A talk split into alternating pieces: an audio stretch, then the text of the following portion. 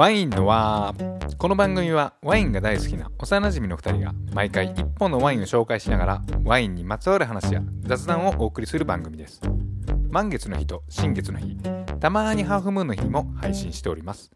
まあ要するにワイン好きの2人がワインを飲みながらお話をするだけっていう番組です。ワインのはしんちゃんです。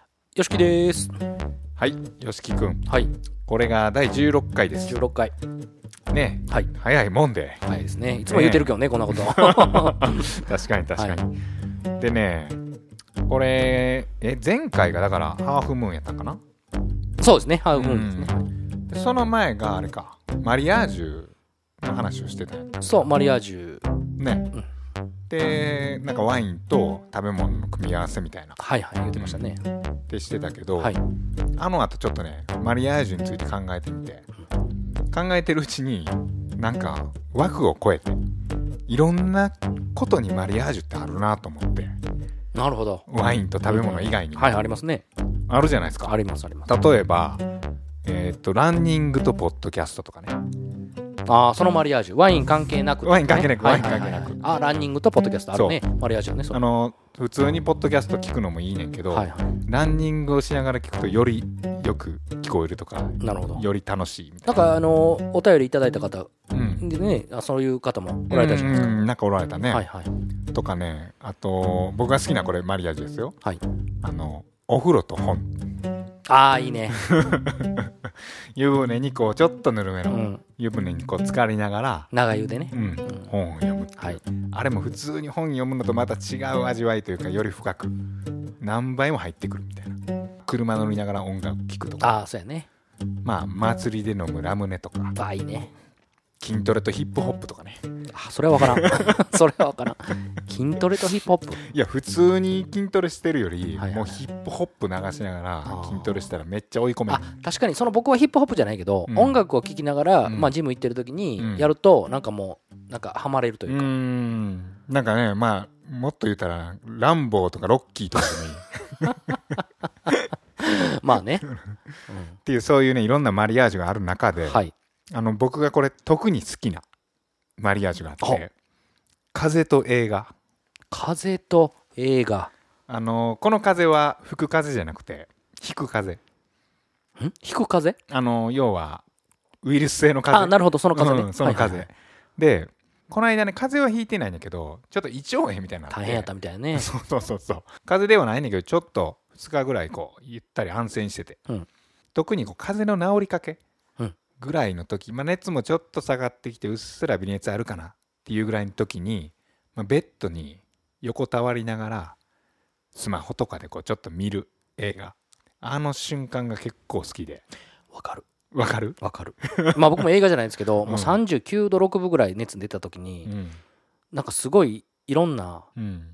ワインに関するうん。YouTube を見てたんですよ、うん、そこで気づいたことってあったしで39度出過ぎやろ熱。そう出てていやそんな出てる時にあの YouTube 見んと寝といてそういう時は。いやもう寝れへんかってんなんかああその時に見たその映像とか言葉がすごい入ってきた部分もある、うーん。じゃあ僕の言うてんのはあれでもうちょっと治りかけのああなるほど。体が楽になってきたぐらいの時はい。のただ活動はできない時があってでそういう時に見る映画であんま激しいのもあかんねんな。あそういう時。なるほどねなんか戦争もんとかホラーもんとかもあかんし、うん。日常系がいいねんけど。うん。いい加減のやつね。そうそうそうそう、うんうん。でねもう大体最近も決まってきて見る映画が。はもう毎回僕のあの大好きな監督の一人で、是枝裕和さんっていう。ああはい。最近もあのパルムドール。あそうそう。あ、ね。ちらっと前あれか。万引き家族のそうそうそことね言ってたけど是枝裕和さんも昔から大好きではい。是枝作品の中でもまあ3作品をループして見てるというか、まあ、歩いても歩いてもっていうのとあと奇跡っていうのと海町ダイアリー。ああ。この3本が風の治りかけにちょうどいいねんな。へえ。3作品の共通してるのは多分ねドラマティックなこととかすごいこう事件が起こるとかではなくて、うん。全部がこう日常を捉えながら日常の中の美みたいなうん。ものを大切にしててみんなが多分共感できるちっちゃい心の揺れとかなんか複雑な感情。楽しいでも悲しいでもないみたいな。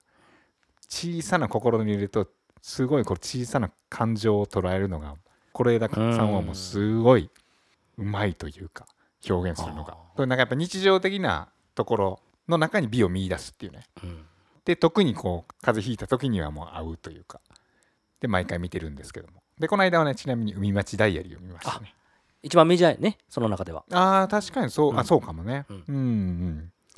これはね、まあ、この映画の話し出したらもうこれもうなんぼでもこれ喋ってしまうんだけどカメラもいいんですよ。カメラの映像の。タッチ？っていうの？タッチというかあのそうねもう全部が。うん。フィルムで撮られてて、はいはいもうカメラワークもいいし滝本幹也さんっていうね僕の大好きな写真家の人が撮られてるんですけどまあそのあたりはぜひ皆さんね、はい。また見てください。わかりました。はい。で今日はですね映画の話ちょっと冒頭にしましたけどもはい。またねこれワインの映画とかもねいろいろあるんでそれを紹介するコーナーをちょっと始めたいと思います。あ新コーナーですね。あの前回本とワインっていう、うんありましたね。あったけど、まあ、あれのバージョン違いというかはい。映画とワインっていうね。あじゃあそれを始めていきましょうか。はい。はいこの映画を見るとワインが飲みたくなる。ワインを飲むとこの映画を見たくなる。映画とワイン。はい。っていうところでこれね前回あのー本とワインっていうねコーナーを、やりましたね。うん、はい。やったけどまあそれの単純に映画版ですよはい。映画とワインっていうのもねねさっきマリアーいジュのやありますからねいっぱい。うんうん、いろんなね映画もあるし映画見ながらワイン飲むのもいいや。んいいですね。なんかで特にこうワインの映画なんかをね見てるとの飲みたなってくるねワインが。いやわかりますわかります。うんで今回ねこの企画の第一発目でえーっとねこれ YOSHIKI 君にこれにしたらええんちゃうみたいな感じで一応言われてはい。僕が見てみたんですけど、あのブルゴーニュで会いましょうはい。これは結構メジャーな映画なの、うんメジャーではないと思いますけど、うん。映画としてはメジャーじゃないか。そうですね。ワインの映画としてはわりかしうん。まあけどそのこまでストイックに内容を言ってるわけじゃなくて、うん。まあ、一般の人にも見やすいようなストーリーで作ったはずなんですけど、うん。結局どうなんかなっていう。うーん。これね簡単にどんなストーリーかをねあの紹介すると、まあ、フランスのブルゴーニュ地方っていうね、まあ、ワインの名産地ですよねそこを舞台に、まあ、老舗のワイナリーがもうちょっと危機になってると、まあ、家族経営のワイナリーで経営が危機になっててでその息子がとワインの評論家なんね。まあ言ったらもうロバート・パーカーみたいあそうそうそうそう。感じのね本を出してて本も出しててうん。はい。まあ、その本に載ったらもうそのワインは売れるみたいな、まあ、すごいこう息子がいて。で父親がやってるワイナリーは危機であると、な船ばっかり作ってるそうそうそうそう。船ばっか作ってはんねんけどお父さんがでそこのワイナリーの危機をじゃあどうするか。息子の耳にそのあワイナリーの危機が入ってじゃあなんとか俺が継いで立て直そうじゃないか。っていうところから始まる、まあ、物語で、はい。これがねまあ正直あの映画としてのクオリティというかこう完成度はめちゃくちゃ高いわけじゃない、うん。まあそれぞれね、うん。あのー感想はあると思うけど、まあフランス映画ではい。まあそんな長くないんですよ。これ97分なんで、はい僕もあのフランス語をうん。耳に慣れたくてうん。見たぐらいなので、うーんこれなんか出てる俳優さんはわりかしこう有名な人らしい。あそうなんや。そうそうそうそう。だから演技はものすごいうまい。まあまあ定評がある人ばっかりってことね、ほんでこれ実際多分撮影地もこれブルゴーニュで撮ってるよね。そうですそうです。実際のブルゴーニュですこれ、だからねブルゴーニュの畑とか、はい。まあ、ワイナリーとかあワイン作りについてとかがすごいあのいろんな角度から描写されてて。これワイン好きが見たらねものすごい面白いと思う。まあ、風景見るだけでもね。そうそうそうそうそう。すごい高画質なあの映像で撮ってるんで。でこれがね映画のストーリーとかにはあんまり触れずにはい。じゃあどういうところがこう、ワイン好きが見て面白いかっていうんんんところをちょっとお話できたらなって思うんですけども。はいもうあんま覚えてないのよしきそうやねもうだいぶ前に見たからあんまり覚えてない。けどまあ風景が綺麗やったなと思って、君なんかブルゴーニュってね黄金の丘って言われるんですけど、結構ねねその秋過ぎだから収穫の後になるとすごい色が、あの葉っぱの色が変わって、黄金色になるんですよ、うんうんうんその風景とかも綺麗に描写されてたので、うん。ああ綺麗やなっていう。あブルゴーニュってあれやね結構あの山の中にあるっていうか。そうですそうです。はい。ねなんかあれ見てると山をどちらかというと切り裂いて畑を作ったみたいな。あとなんかブドウの木がこうずらっと並んでるねんけどすごい広大な土地というか、うんうん。広くて、うん。まず思ったのはブドウの木って意外に背低いなと。あのまあ言うたらその仕立て方がいろいろあるのでうん。ブルゴーニュに関してはほんまに低いです。そうなんや。土地によって違うの。そうそうそう。収穫大変。あー。あの腰がやられる人が多い。あ低いから。そう。逆にアルザスとかは結構背が高いので、うんまあ言うたらほぼ立ちながら、うんうんあのー作業ができるのでありがたいんですけどブルゴーニュは大変だと思います。日本で想像するあのブドウ畑って上にこうはわすというか、棚仕立てってやつね、うん。はいはいはい。天井みたいな屋根みたいな感じのところにうんブドウをはわしてはい。育てるっていう。ああいうスタイルじゃないねまず、そうですね、うん。うんあれは食用とワイン用の違いってこと？いやえっ、とね、うん。えー日本に関しては棚仕立てでもワインを作ってるとこもありますし、うん。まあ、基本食用に多いんじゃないですかね、ああそういうことやね、うん、フランスで棚仕立ては見たことがない。あ見たことない、うん。へえ雨の多い地域とかに使う仕立て方やと思いまあすなるほどなるほど。そうその地面からちょっと距離を置くみたいな感じなのかな。うーんまあその辺はちょっとね詳しくは分かんないんですけど、はい。まあとりあえずそういうなんかまずそこがびっくりしたというかあブドウの木ってこんなちっちゃいんやみたいな感じで。お父さんがまあやってるワイナリーは多分名門な感じなんですよね。まあ代々やってきはった感じのとこやったもんね。でそこのあの全然売り上げが悪くなってるみたいな感じでで多分作り方をちょっと近代的な作り方に変えてるっぽいんですよねお父さんが。でその息子がまずワイナリーを立て直すためにやったことがワイン作りをあの古典的な作り方に戻すっはいていうので今までこうトラクターを使って耕してたものを馬を使って耕したりとかあとはこう酸化防止剤を入れてたものをもう極力減らすとか、ナチュラルワインの世界ですよね、うんそうそう。今で言う。そうやね。ナチュラルワインの作り方みたいな感じにしていったっていうね。極めつけはキュベブリを持ち込んであそれで醸造させるっていうね、あはい。なんかそういうのがあの作り方とかも実際映像で出てくるんですね。ところどころこうワイン作りってこんな感じなんやなっていうのが見えるのと収穫の後多分あの打ち上げをするのよみんな。あれってなんか面白いというかあここで一区切りなんやみたいな感じで思って。それ実際どうなのいやありましたよ。僕も、もあの収穫終わった時にみんなで、もう本当にもう山の上の車で1時間ぐらいかけて、うん。山の上のレストラン行ってみんなで、うん。まあ、お疲れさんみたいな。それ収穫の時やん。収穫終わった後。収穫がまあもちろん収穫は続いてたんですけど、うん。ピークの収穫が終わって、まあ、あとはまあそのもうちょっと、あのー待つうんうんうんぶどうとかだけを残した段階でうん。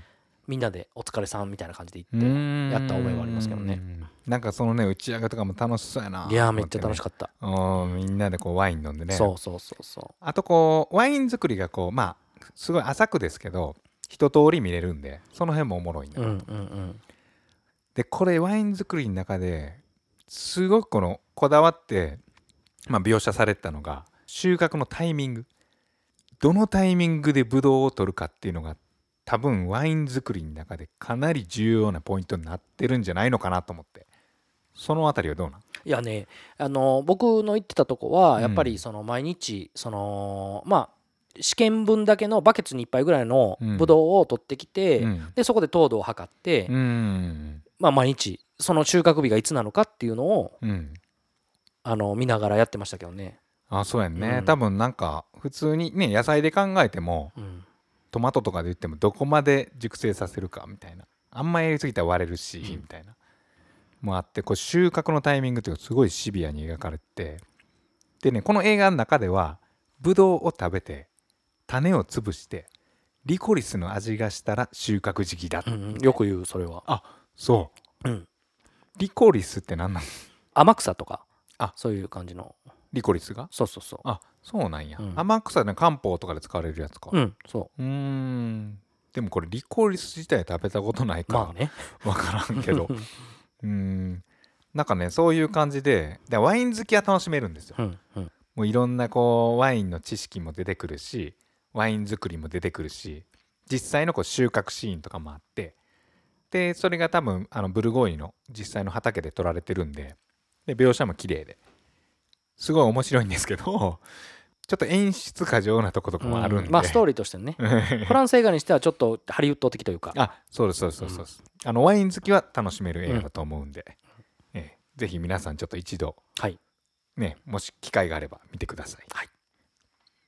以上映画とワインでした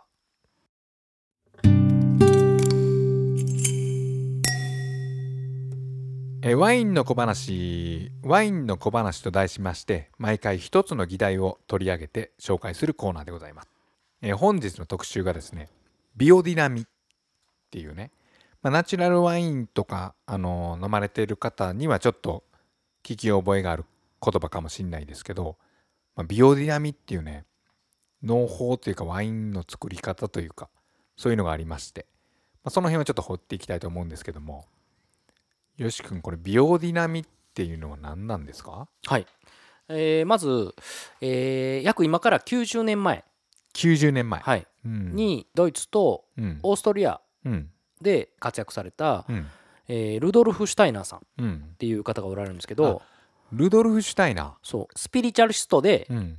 哲学者なんですけど、この人によって、まあ、提唱された農法ううん。なんですけど、あルドルフ・シュタイナーってねこれあのワイン好きじゃない人からしたらどちらかというと教育ってそうそうそう。そう、ねだからもううん。あの彼が作った競技って、うん。まあ、言うたらあのアントロポゾフィー。っアントロポゾフィー。て言うんですけど、うん。まあ、その中の農業ってもう一つであってうん。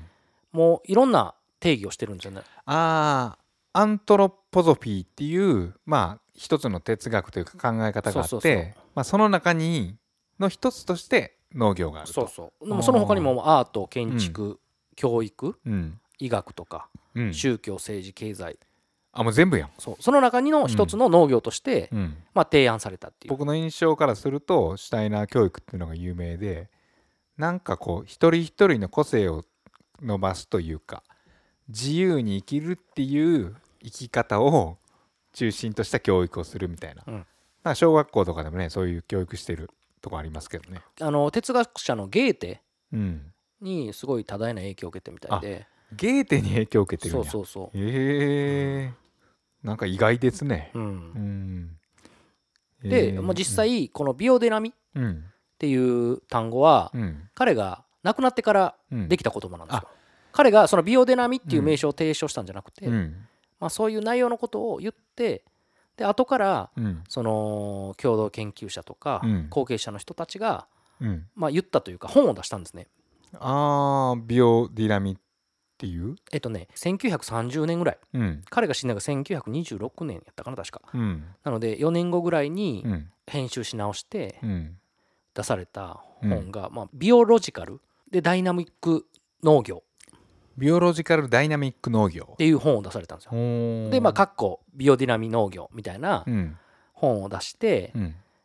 まあそれがすごいその急速に定着していったあーでそこでビオディナミっていう言葉で広がってったそうそうそうそうそう。ん。まあ大体あれですね。哲学者とかまあ宗教者とかう、うん、ありますけど、まあ、宗教で言うと開祖はわりかしこう普及活動はしてなくて。そうそうそうそう、ねうん。弟子の方とかがうん、こう広げていくみたいなね。そうそうそう。本当にそんな感じです、うん。それと同じ流れで、そうそう。えーこれちなみにビオロジカルダイナミック農業っていう本？はい。これ日本語版とかないんかな？いやないですね。ないの？そうそう。もともと、うん。その話によるとシュタイナーさんは、うん。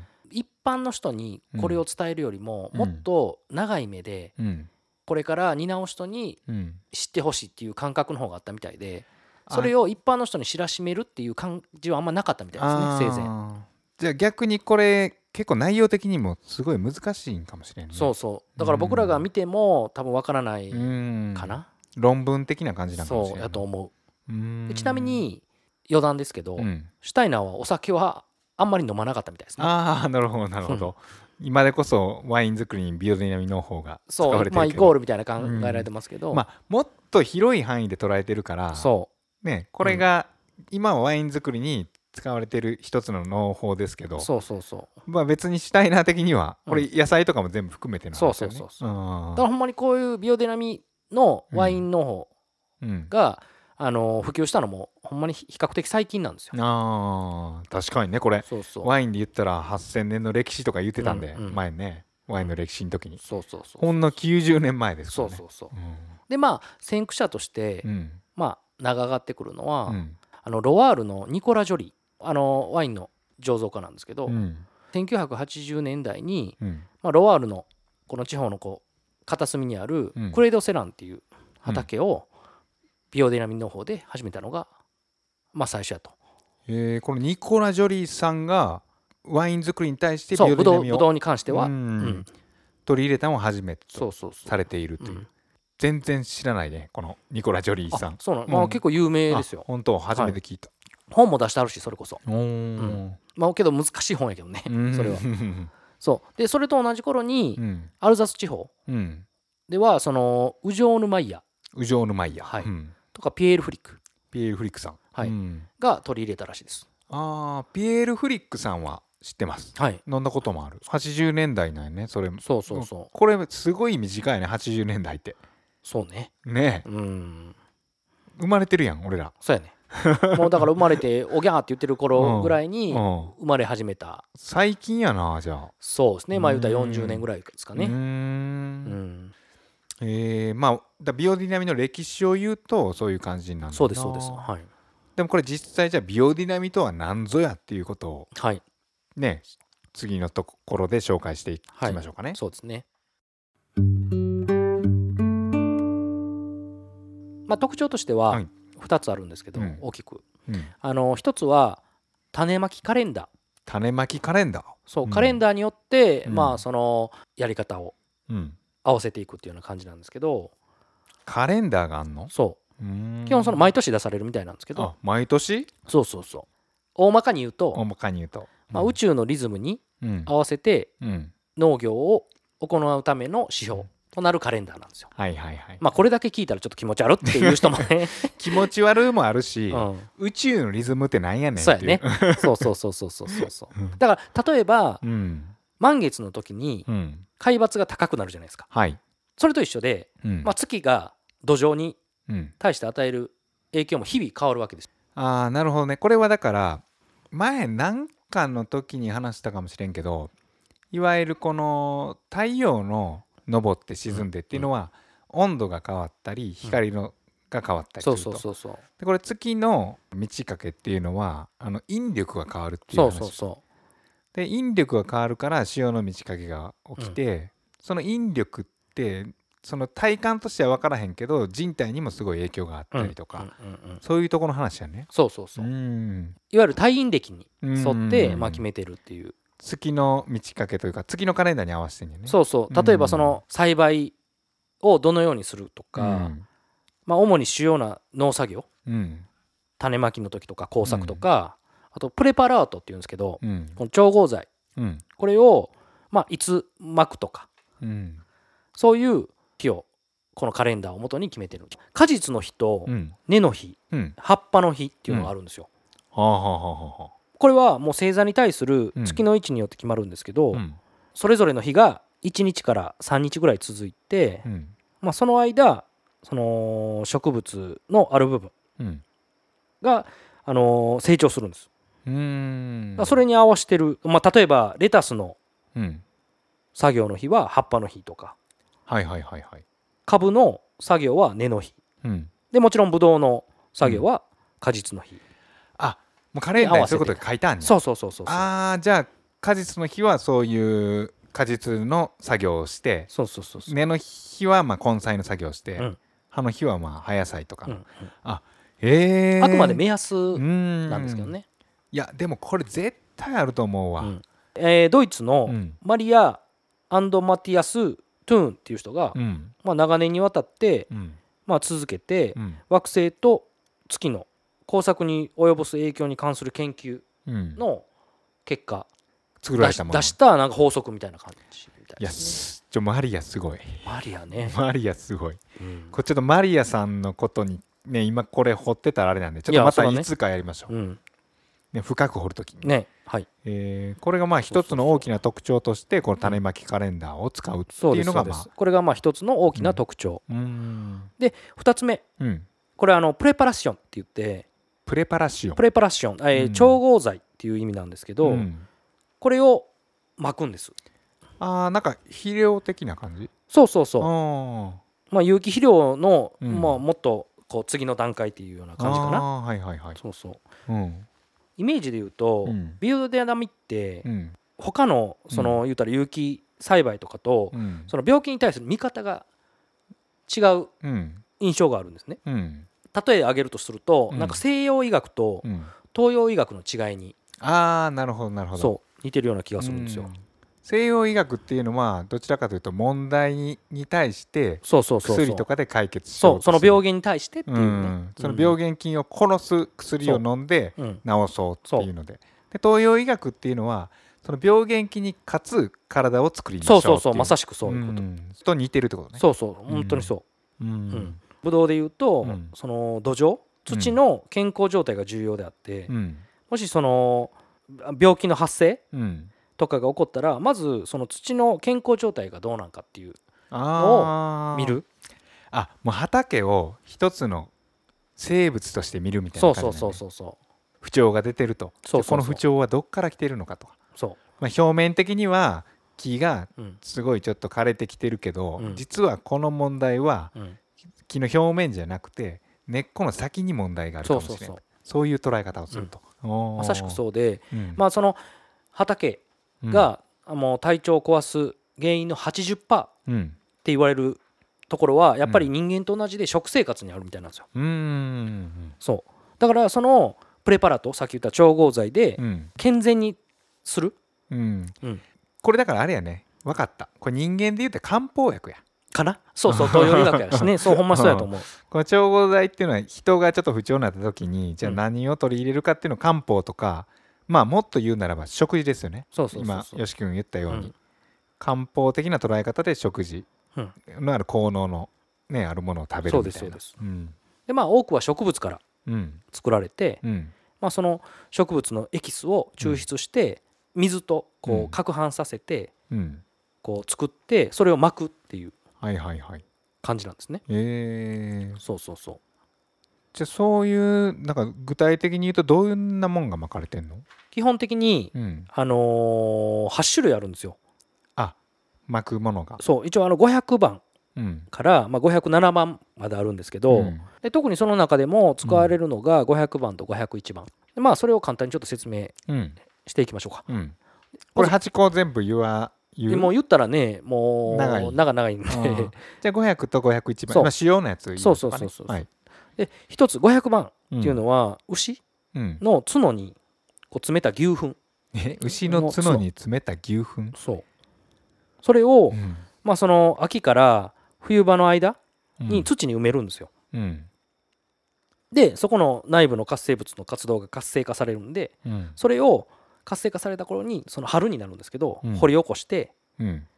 でそれを自然の雨水とうん。混ぜてこう1時間ほどこう水流ですごい攪拌させるんですね。うん。そう。それをこう使うんですよ。あ散布するんですよ。あすごい効きそうやななんとなく。そう。それね、うん。あのー言ったら分かりやすく言ったらあのプロ野球のあの売り子さんいるじゃないですか、うん。ビールの。うん。でビールの売り子さんみたいにそのプレパラッションのあの食液体。液体を抱えて、うん。で散布するんですよ。これがね体力的に本当に大変。あしんどいんや。そう。で501番っうん。ていうのがあるんですけどこれは、あのまあ後で説明しますけど、うん。あの火がこう上がってくる前にうん。散布しないといけないから、ああ太陽が昇る前に。そうそう、うん。だからもう5時ぐらいに起きてうんでもうそれ抱えて タンクを抱えて いろんな畑に こう毎日散布しないといけない。そう。毎日っていうかまあ何日間ね。ああすっいごいねそのタンクも重いしあ結構重労働なんですよこれ。あそう大変やった記憶しかない。えー501番は何が入ってんの？501番はうん。珪石って言ってうん。鉱物の一つ。なんかそういうの巻くねんね。そうそうそう。なんかイメージ的にはやっぱ国によっての差もあるんかもしれんけど日本とかやったらほら米ぬかが巻かれたりとか。ああそうそう。それと同じような感覚ちゃうかな。うん。ね油かすが巻かれたりとか。そうそう。うん。あとはまあその502番から507番に関しては花とか。うん。カモミールとかもあんの？そうカモミールね。花やし。うん。そうそうそうそうそう。へえまあ、基本植物うんを肥料にしてうんやるっていうのがメインですね。うん。あ500番は動物性なんやね。うんまあ動物で今ちょっと思いついたんやけどうん。あビオディナミ農法ってなんか耕す時に馬でこう引いてはいはいはい。やるみたいな。そんなんも聞いたことあるけど。うんうんうんうん、馬のうん。重心がすごいちょっと土によっては優しい。うん。トラクターうんの機械的なものよりも。うん。優しいもあるしあとなんかバクテリアもこう馬のついてるバクテリアが土に入ってああそれもああるかもね。うん。そうそうそう。だからそのさっき言ってたうん。500番501番っていうその重要なうん。あの要素とすると、えー500番は、うん。あの地中の微生物うん。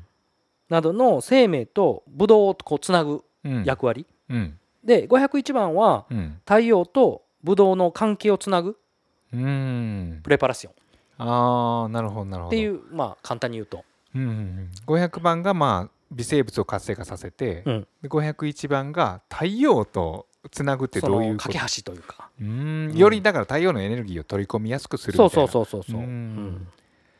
いやでもねこれね結局人間も植物ももちろん動物もそうかもしれんけど細胞生きとし生けるものの細胞でできてるけどその細かな細胞が生き生きと活動できているっていう状態がやっぱ健康であるし、畑にとってもいい状態であると。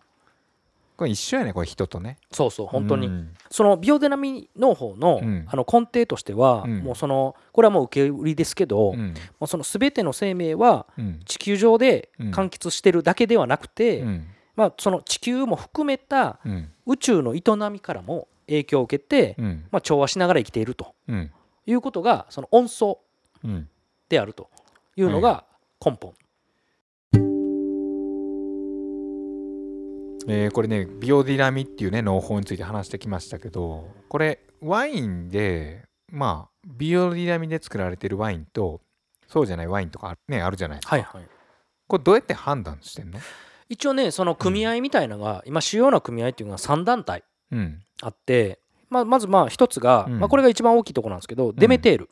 デメテール。そう。うん。っていうのがあってうん。これもうすごい昔からもう1928年に商標ができて、うんでビオデラミ農業の認定機関ということで別にワインだけにかかわらず、そのビオデラミでやっている農業に関しての認定機関です。はいはいはいはい。で2つ目。うん。これあのビオディバンって言ってうん。これは1996年うん。にこれ発足した生産者の組合です。うーん。でこれはもうどちらかというとワインに特化してるってこと？そうそうそう、うん。ワインのみですね。うーん。でこれそのアルザス地方の有名な生産者マルク・クレーデンバイスうんっていう人うん。とその彼のコンサルタントがいろんな人に呼びかけて、まあ、グループを結成したんですけど、うーん。そう。ビオディバン。そうビオディバン、ンでもう一つがルネサンス・デ・ザ・ペラシオン。ルネサンスでザペラシオン。ザ・ペラシオン、うん。えーこれは2001年うん。まあちょっとある程度ちょっと最近なんですけど、うん。これはあのさっきも話したかもしれないですけどニコラ・ジョリあニコラ・ジョリーさん。そう、うん。にロワールのねによって形成されて、うん。まあ、これはもうあのビオデナミの発展と、うん。もう栽培うん。醸造の探求することを通じて、うん。テロワールワインという哲学を、まあ、うん広める目的で作られた団体なんですよ。うん。まあこれがなんか認定証みたいなマークみたいなのがあるのかな？まあ、マークはその、デメテールと、うん。えービオディバン。うん。が主ですね。うんで特にその中でも見るのはデメタ。デメタ。デメテール。あデメテール。はい。うんとね、よくあのラベルのエチケットの裏とかに、うん。え表にもあるかな、うん。あのオレンジのうん。ベースで、まあ、デメターって書いてあってもうそれが書いてあるワインはもうビオディナミですよそう。そうそううデメテールって書いてあって、でまあ下に青い線がこうシャッて引いてあうるような、ん。でビオディ版もたまに見ますもうそのね今ラジオやからあまりねこういうのって伝えられへんけど。あー。まあ皆さんちょっとビオディナミマークとかで調べてみたら。そうですねね。出てくるんじゃないですかね。えこの全然意識してなかったわ。中にはうん。すっごいストイックにうん。あのビオディナミをやっててもこの期間に属してへん人もいるし、はいはいはい一概じゃないんですけど、うんまあ僕はまあデメテールとかついてたらあそうなんやっていううん。ことぐらいですかね、まあ一つの指標として。うん。うん。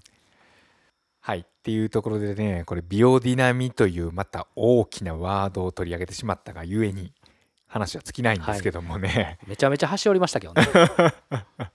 これまたいろんな形でまた届けていきたいと、そうですね。うん、これ第だから78回目みたいになったら種まきカレンダーを作ったマリアさんの話とかね、ああそうですね。マリアさんがなぜ種まきカレンダーを作ろうとしたのかとか、でどういった形でそこにたどり着いたっていうところまあ文献とかどこまであるか分かんないんですけど、そういうところもね掘り下げていけたら面白いですけどそれもちょっと深い、そうですね。ね、ところになるんで。まあその時にはきっとリスナー3人とかなってるんじゃないですか。逆に？深掘りしすぎて。減ってんの？まあ皆さんにね興味のある内容をはいはいはい。お伝えするのがね、はい、でもだんだんちょっとずつこう深く深くもしていきたいなみたいな。そうですね、うん。それもありますけど。はい、っていうところで今日のワインの小話が、えービオディナミでした。はい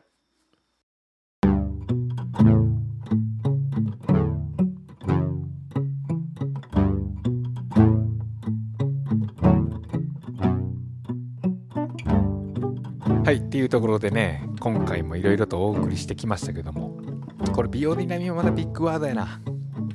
ね。えでよし君これフランス住んでる時にあなんか働いてたよあのクリスチャン・ビニエールさんのとこで。はい。そのクリスチャン・ビニエールさんのワイン作りもビオディナミそうです。もちろんビオテナそうなんや、はい。実体験としていろいろこう作業を手伝ってたわけうん。ワインの小話で言ってた、うん。あの調合の500番501番をうん。を散布してた。うーん感じですね、もうすごい重労働でしたけど、とかまあ収穫とかねいろいろやってると思うんで、まあ、その辺の話はまた別の機会というかはい。ねいろいろ聞きたいんですけど、はい。あとね今回映画の紹介を初めにしてましたけど「あのブルゴーニュで会いましょう」はい。ブルゴーニュといえばやっぱこうロマネ・コンティ。そうですね。代表格ですよね。っていうもうね、うん。ワイン好きじゃない人も知ってるあのロマネ・コンティってワインがありますけどあれもビオディナミのそうですそうです。そうやんね、はい、で俺もそれ知ってびっくりしてんけど、うん、だからこう意外にこう身近なところ身近じゃないけど これよく聞く名前のワインもこうビオディナミやったりするみたいうなそだね。次回は何の特注かもな決まってへんか。決まってなかったね確かね。うん。また何かあのこれとまた方向性を変えて。ね。ね。だからなんかこんな特集してほしいですっていうようなうん。お便りもあれば、そうですね。ねそうですそうです。ワインの輪ではのお便りも募集してますので、えー、とぜひ皆様お送りください。えっ、とお便りの送り方がですねえー、とワインの輪で検索していただくと、えーホームページが出ますので、えそこにお便りフォームがありましてそちらからお送りください。もしくは winenowa.com で検索というか入れていただくとワインの輪のホームページが出ます。えーそちらに、えーお便りフォームがあるんでそちらから、まあ、ワインに関すること以外でもね何でもいいんでお送りいただけると、えーありがたいです。はい。よしくん何もないですか？ありますよ。えあんの？ワインは生命。おいいですね。ワインは生命。いい？えいいやんなんか。いい？うん、なんか今日の話と。閉まりました？うん。でもまあビオディナミの話聞いたらなんかもう生命やね。畑は命みたいな、そうなんかね、うん。そういうのありますよね。そんな感じやね、うもうこれもっとねいろいろな角度ではい。掘っていきましょう。そうですね。はい、はい。それでは皆さんまた次回満月か新月かの日にお送りしますのでお聞きください。ではごきげんよう。ごきげんよう